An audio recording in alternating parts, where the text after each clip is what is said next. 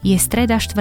marca, meniny má Kazimír a ani dnes nebude pekne. Obloha ostane zatiahnutá na väčšine územia, len popoludní sa od západu postupne vyčasí. Teplota 6 až 11, na severe 4 stupne. Počúvate Dobré ráno, denný podcast denníka sme dnes s Nikolou Bajánovou. Okrem Dobrého rána si môžete vypočuť aj podcasty Dobrú chuť či Zoom. Dobré ráno vám prináša Enteris, experti vo verejnom obstarávaní. Potrebujete efektívne a kvalitné verejné obstarávanie? Zrealizujeme pre vás kompletný proces verejného obstarávania na kľúč. Zistite viac na www.enteris.sk. Spolu dávame kvalite priestor uspieť.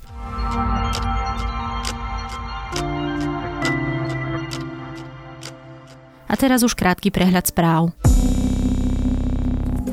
Prezidentka Zuzana Čaputová dnes o pol jedenástej poverí víťaza volieb Igora Matoviča zostavením vlády. V útorok prijala šéfov strán, s ktorými chce líder hnutia Oľano vládnuť. Ex-prezident Andrej Kiska pritom novinárom povedal, že by uprednostnil zostavu bez Borisa Kolára. Sme rodina trvá na tom, že obsadí post predsedu Národnej rady. Záujem má aj o ministerstvo obrany, dopravy a post vicepremiéra pre investície. Kolár zároveň skritizoval Kisku za jeho vyjadrenia o spoločnom vládnutí. Českej republike potvrdili piaty prípad výskytu nakazenia novým typom koronavírusu. Ide o ženu z Ekvádoru, u ktorej bol prvý test negatívny. Na Slovensku v priebehu včerajška koronavírus nepotvrdili. V Prešovskej nemocnici ale hospitalizovali štyroch ľudí, ktorí sa vrátili z Talianska a Holandska. Európska únia poskytne Grécku 700 miliónov eur na pomoc pre nápor migrantov prichádzajúcich z Turecka. Grécky premiér Kyriakos Mitsotakis informoval, že bezpečnostné zložky už zabránili viac ako 24 tisícom pokusov o nelegálne prekročenie hraníc. Viac správ nájdete na zme.sk.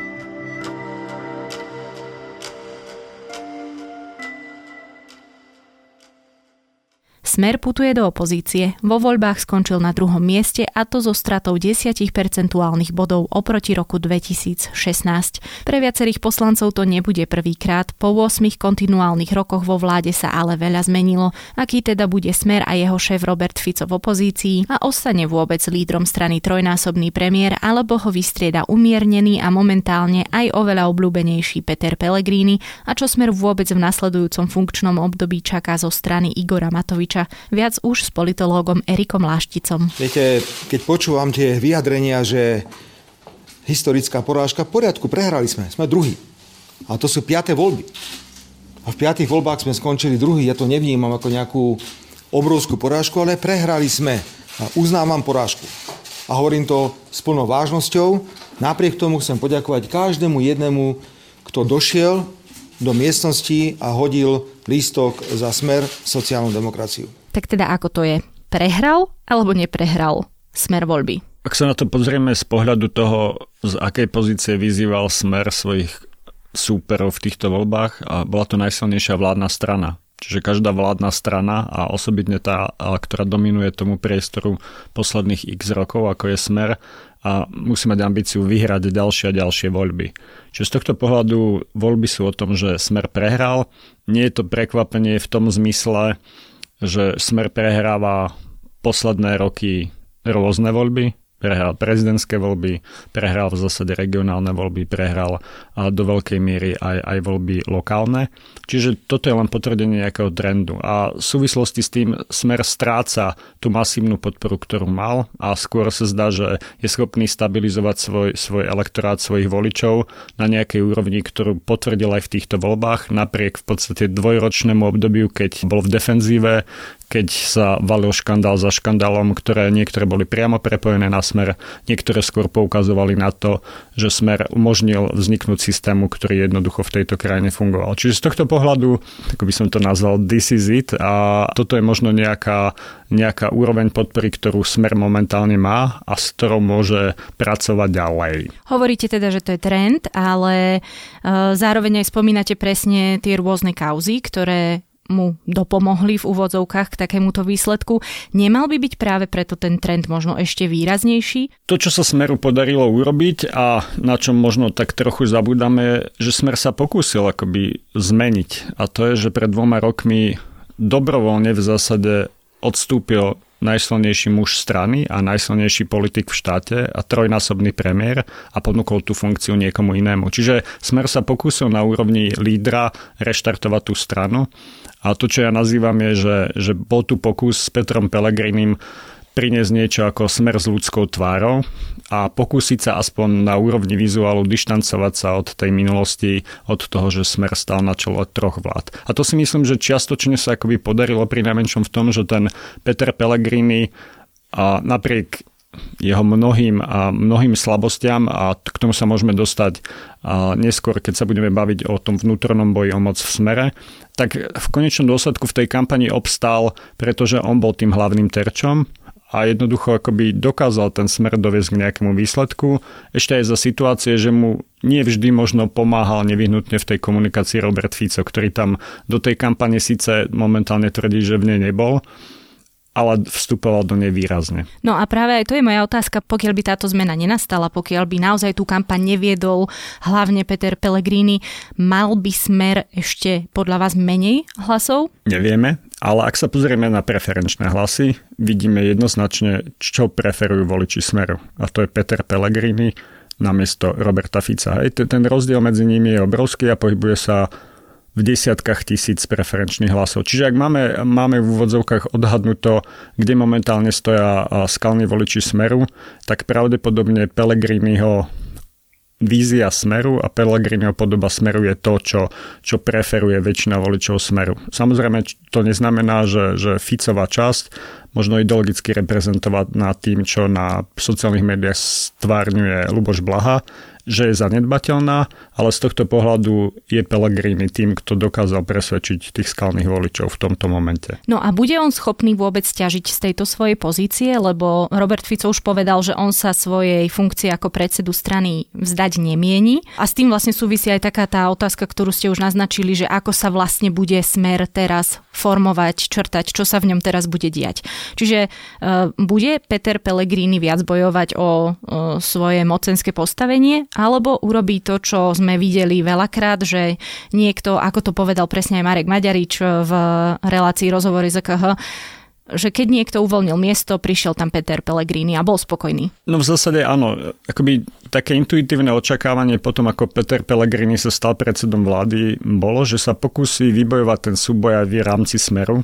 Akoby naša skúsenosť v tomto priestore s takým dvojkolajným vedením, kde ste v exekutívnej funkcii a súčasne nie ste predsedom strany, akoby nefunguje úplne dobre, ak si spomeniem napríklad Ivety Radičovej a Mikuláša Zurindu. A jednoducho líder potrebuje mať podporu vo vlastnej strane a mať jasné slovo, aby nemusel zvádzať ešte vnútorný súboj smerom dovnútra strany. Že z tohto pohľadu podľa mňa dlhodobo tá situácia je neudržateľná, aby strana mala v zásade dvojkoľajné vedenie. Osobitne, ak bude v opozícii, ten je priestor preto, aby vôbec sa ukazovala, bude výrazne menší a jednoducho bude potrebovať voči svojim voličom a iným voličom komunikovať nejakého jednoznačného lídra alebo líderku, ktorý bude oslovovať potenciálne skalných voličov, ale aj tých voličov, ktorých by strana mohla osloviť v budúcnosti. Konkrétne, videli sme, že presne Luboš Bláha získal 22 násobok krúžkov oproti voľbám v roku 2016. Môže sa stať, že si v smere, tak povediac, adoptujú túto jeho líniu, alebo si povedia, že funguje teda tá Pelegriniho umiernená tvár a nepôjdu cestou konšpirácií, plašenia. Toto je podľa mňa čiastočne aj o vyhodnotení vyslovene situácie v zmysle, že kde je priestor na tom politickom trhu a, a kde tí voliči sú.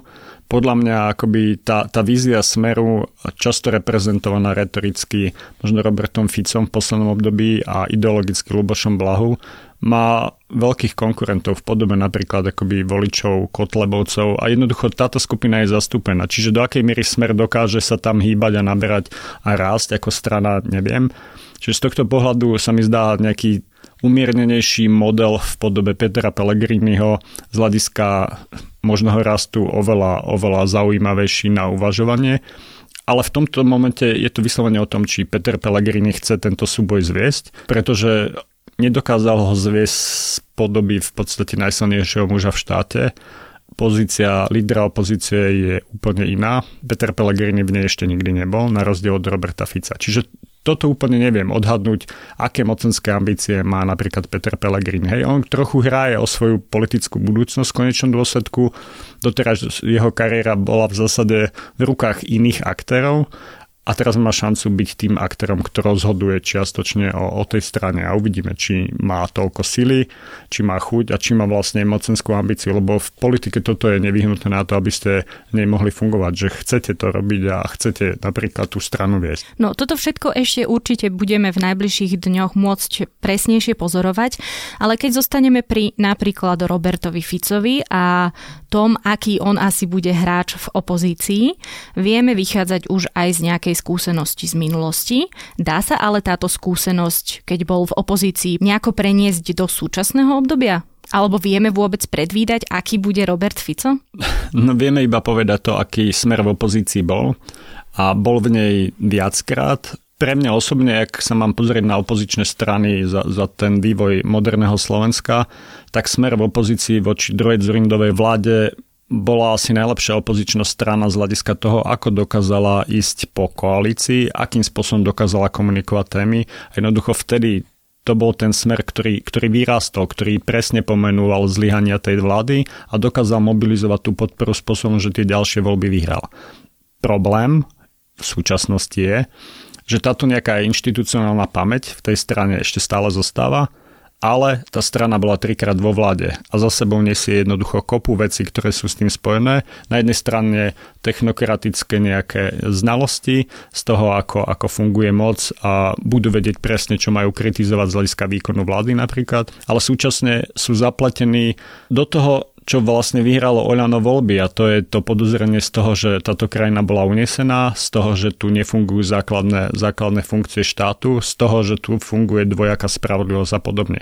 Čiže ak by sme na toto zabudli, smer môže byť vynikajúca pozícia, súčasne ale tí predstavitelia, ktorí skončia v parlamente, sú súčasne tými tvárami toho režimu, ktorý v podstate bol porazený a ktorý Igor Matovič a Olano slúbili poraziť. No toto bude určite aj veľká výzva pred samotného Igora Matoviča. Uvidíme, či dostojí tie svoje sluby, ak sa teda dajú formulovať ako sluby. Ale pokiaľ by sme možno teraz na chvíľu odložili tento scenár, aký tém sa teda bude dotýkať smer? Lebo Matovič povedal, že a v podstate aj tí ľudia, s ktorými chce ísť do budúcej vlády, hovoria, že sociálne opatrenia budú podporovať, hodnotové e, otázky nebudú otvárať, čo teda ja osobne považujem za veľmi naivné, lebo tomu sa asi vyhnúť nedá. Tak do čoho bude môcť v podstate ten smer rýpať? Dá sa o tom uvažovať podľa mňa na takých troch rovinách. Niektoré z nich vychádzajú z toho, čo zaznievalo v rámci kampane, ak si máme pomôcť Jedna tá rovina útočenia smeru voči bývalej opozícii bola založená na tom, že spochybňovali ich schopnosť vykonávať exekutívnu funkciu. A napríklad tá kritika Igora Matoviča, viete si ho predstaviť, ako rokuje s Angelou Merkel a inými lídrami iných krajín. Vy si to viete predstaviť? A úplne v pohode momentálne. Čiže vlastne akoby jedna línia kritiky v parlamente môže byť vyslovene o tom, ako vláda nezvláda vládnutie, to znamená tie procesy, s ktorými má smer skúsenosti. Už bez ohľadu na to, že nebudeme hodnotiť, ako ich vykonával, ale tá skúsenosť exekutívna tam je dlhoročná a, a preto aj prináša priestor na kritiku. Ten druhý rozmer je, je na úrovni politík a obsahu toho, o čom to vládnutie je. A tu sa zdá, že vlastne zase Smer sa pokúšal aj zachrániť svoj volebný výsledok presadením toho, čo on nazýval sociálne opatrenia, sociálny štát, ak to máme zjednodušiť. A tu potenciálne by mohol kritizovať budúcu vládu, ak sa rozhodne niektoré rušiť, alebo ak sa rozhodne niektoré nejakým výrazným spôsobom meniť. To, čo sa momentálne zdá je, že to si veľmi dobre uvedomujú pri najmenšom dve najsilnejšie strany možno tej koalície a to, to sú a Oľano, ale aj Sme rodina. To znamená, že práve toto sú strany, ktoré mimochodom aj sľubovali, že budú myslieť na voličov. Čiže z tohto pohľadu sa môže kľudne stať, že oni smeru tú tému sociálneho štátu prevezmu. A ten posledný rozmer, a ja by som ho možno úplne že nezhodil zo stola, lebo prináša do tohto celého akoby veľkú mieru nepredvídateľnosti a to súvisí s tým sľubom a masívnou podporou, ktorú Oľano získalo na téme korupcie a boja proti korupcii. A ak teraz uvažujeme o tom, že na čom to víťazstvo je založené, je založené na pocite a presvedčení v krajine, že tu mnohí jednoducho sa podielali na únose štátu a ekonomicky z neho profitovali a neboli potrestaní. Ak teraz sa stane to, čo slubuje vlastne Igor Matovič, že rozviaže ruky policajtom, prokurátorom a súdom, nemôžeme vylúčiť napríklad situáciu, ktorú sme ešte na Slovensku nemali, že orgány činné v trestnom konaní pôjdu tvrdo napríklad aj po poslancoch Národnej rany, ktorí napríklad sedia v opozícii. To do tej logiky akože koaličné opozičné vnáša dynamiku, ktorú sme tu nemali. Mali sme tu situácie, že víťazné koalície slubovali vysporiadať sa s minulým režimom v 98. SDK a v 2006. Fico, ktorý hovoril o tom, že tie zločiny druhej Zurindovej vlády potrestáme. Ani v jednom, ani v druhom prípade sa nič nestalo. Áno, videli sme, že amnestie sa rušili pred tromi rokmi. Presne tak. To znamená, akoby toto myslím, že Igor Matovič si pri najmenšom intuitívne veľmi dobre uvedomuje, že tie sluby tu už padali v minulosti a nikdy po nich neprišlo niečo konkrétne. Čiže tu musí akoby veľmi dobre uvažovať o tom jednak on, čo slúbil, jednak to, či to môže splniť za podmienky, ktoré dal a súčasne ako presmer to vytvára veľkú mieru neistoty, lebo sa mu môže stať, že v nejaký moment bežná opozičná politika sa zmení na boj o prežitie a videli sme celkom dobre a to je samozrejme prípad, ktorý je trochu iný, ale čo urobí podozrenie z toho, že ste sa dopustili niečoho nekalého, keď ste vo funkcii, áno? Prezident Kiska, ktorý jednoducho, a teraz to môžeme považovať za účelová alebo nie, ale bol vystavený trestnému stíhaniu počas svojho pôsobenia v prezidentskom úrade a jednoducho tá miera nedôvery, ktorú to vnieslo akoby do toho procesu a potom voči jeho osobe jednoducho obrovská, akoby napriek tomu, že sa pokúšal to komunikovať, je, je to niečo, čo je veľmi obťažné a úplne vám to uberá priestor na komunikovanie iných tém a tak ďalej a v konečnom dôsledku vás to môže úplne zraziť z hľadiska dôveryhodnosti. Čiže toto je pre mňa veľká otázka. Pokiaľ by sa nepodarilo, povedzme za 4 roky doriešiť mnohé z tých podozrení, o ktorých ste treba teraz hovorili, Môže samotné, povedzme, stíhanie a teda to rozvezovanie rúk policajtom, prokurátorom nejakým spôsobom uškodiť smeru. A teraz e, nie, že by som nepochopila tú odpoveď, keď ste spomínali napríklad e, Andreja Kisku, ale pozrime sa do Štiavnika, čo je obec, e, odkiaľ pochádza Jan Kuciak, kde voľby vyhral smer. Nie je to v prípade smeru už až tak, že ľudia sú imúnni voči čomukoľvek a budú skôr reagovať na tie rôzne opozičné ich návrhy a tú, tú kritiku smerom k vládnej koalícii? Ja, ja si myslím, že v konečnom dôsledku akoby voliči momentálny smeru nie sú voličmi smeru akoby bez ohľadu na, na nejaký kontext. Áno? A stále aj pred tými voľbami podľa mňa bola veľmi legitímnou možnosťou v uvažovaní tých voličov aj to, že ten smer v nejakom momente možno v nejakej kombinácii zostaví aj budúcu vládu a splní to, čo slúbil, že, že jednoducho masívne ešte nalaj peniaze do budovania sociálneho štátu. Čiže tí voliči podľa mňa citlivo reagujú na kontext. To, čo sme videli, schopnosť Oľano nabrať voličov, ktorí nevyhnutne nemuseli byť voličmi toho, čo nazývame demokratická opozícia. Možno to bola časť nevoličov, časť možno antisystémových voličov. Inak povedané, niekto iný môže ponúknuť alternatívu, ktorá týchto voličov uspokojí. Áno? A ak sa bavíme o podpore v smere a smeru, ktorá zdá sa akoby výrazne je silnejšia u starších voličov, jednoducho Boris Kolár nič iné momentálne nekomunikuje, iba to, že sa, o nich, že sa postaráme o svojich občanov, vrátane, vrátane občanov, ktorí jednoducho napríklad teraz získali na rok na 13. dôchodok. Čiže Smer tu má obrovskú konkurenciu a smolu v tom, že zrazu má dve strany, ktoré komunikujú veľmi niečo podobné a ktoré možno budú o chvíľku držať moc v parlamente a budú môcť reálne tieto veci plniť. Obľúbená naša e, kategória veštenie. Myslíte, že má vôbec pri tom, čo dnes vieme, smer šancu ešte niekedy skladať vládu alebo byť aspoň súčasťou koaličných rokovaní? A odpoviem inak. A keď, keď HZDS odišlo v 98. do opozície, tak v zásade uvažovanie o tom bolo, že, že strana jednoducho končí. Ano? A v tej opozícii bola veľmi pasívna, často dokonca sa nezúčastňovala vlastne práce v Národnej rade, tam akoby HZDS klub mal najvyššie absencie. A potom tá strana nejako sa postupne prekráčala až do prvej Ficovej vlády. Ako síce malá strana, ako strana, ktorá mala jednocifernú podporu, ale ako strana, ktorá výrazne ovplyvnila niektoré, niektoré aspekty nášho života. Hej, priniesla do, do kresla ministra spravodlivosti napríklad Štefana Harabina. Čiže toto kľudne môže byť jeden scenár, že smer sa vlastne zmení na menšiu stranu, ale stále s dostatočnou expertízou, skúsenosťou a koaličným potenciálom niekedy v budúcnosti. Čiže poslúži a skôr asi možno za scenáru, že by tam zostal na čele Robert Fico. Mm. a nevieme. A druhý scenár samozrejme, ktorý môže nastať, áno, keď sa bavíme o možnostiach, možnosti sú nekonečné, že to sa tu celé akoby veľmi rýchlo rozpadne. Áno, to znamená napríklad, môže sa veľmi rýchlo stať, že sa nepodarí zostaviť koalície, ktorú všetci očakávame, ktorá bude s ústavnou väčšinou, ale v nejaký moment, buď už úplne na začiatku alebo neskôr, to bude iba menšia koalícia tam zrazu ten priestor na väčšinu je výrazne obmedzený, bude tam 76, 7, 8 poslancov.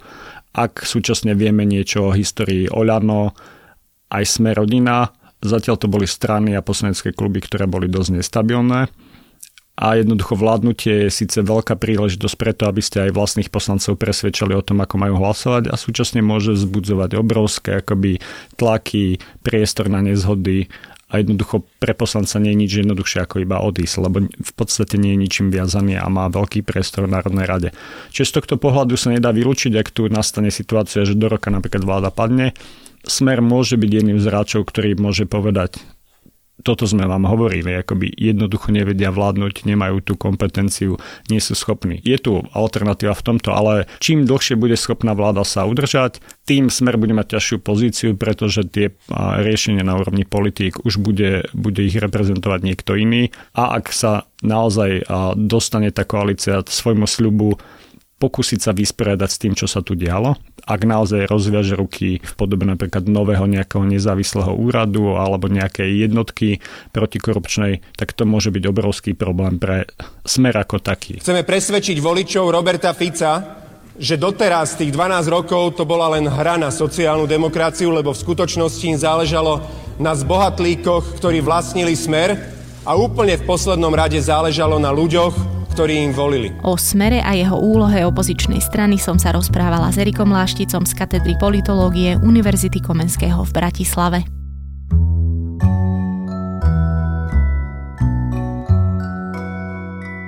Každý rok stovky odchádzajúcich zamestnancov z Bloombergu dostanú na výber dve možnosti. Odísť s prázdnymi alebo dostať peniaze a nikdy o spoločnosti nehovoriť vzlom. Väčšina si vezme peniaze. Dnes, keď sa Michael Bloomberg uchádza o prezidentskú nomináciu demokratov, sa na toto opatrenie pozrel New York Times v článku, ako si Bloomberg kupuje mlčanie nešťastných zamestnancov. Darí sa mu takto ututlávať napríklad sexuálne škandály? Dozviete sa v mojom dnešnom odporúčaní. A to je už na dnes všetko. Počúvali ste Dobré ráno, denný podcast denníka ZME. Dnes s Nikolou Bajánovou.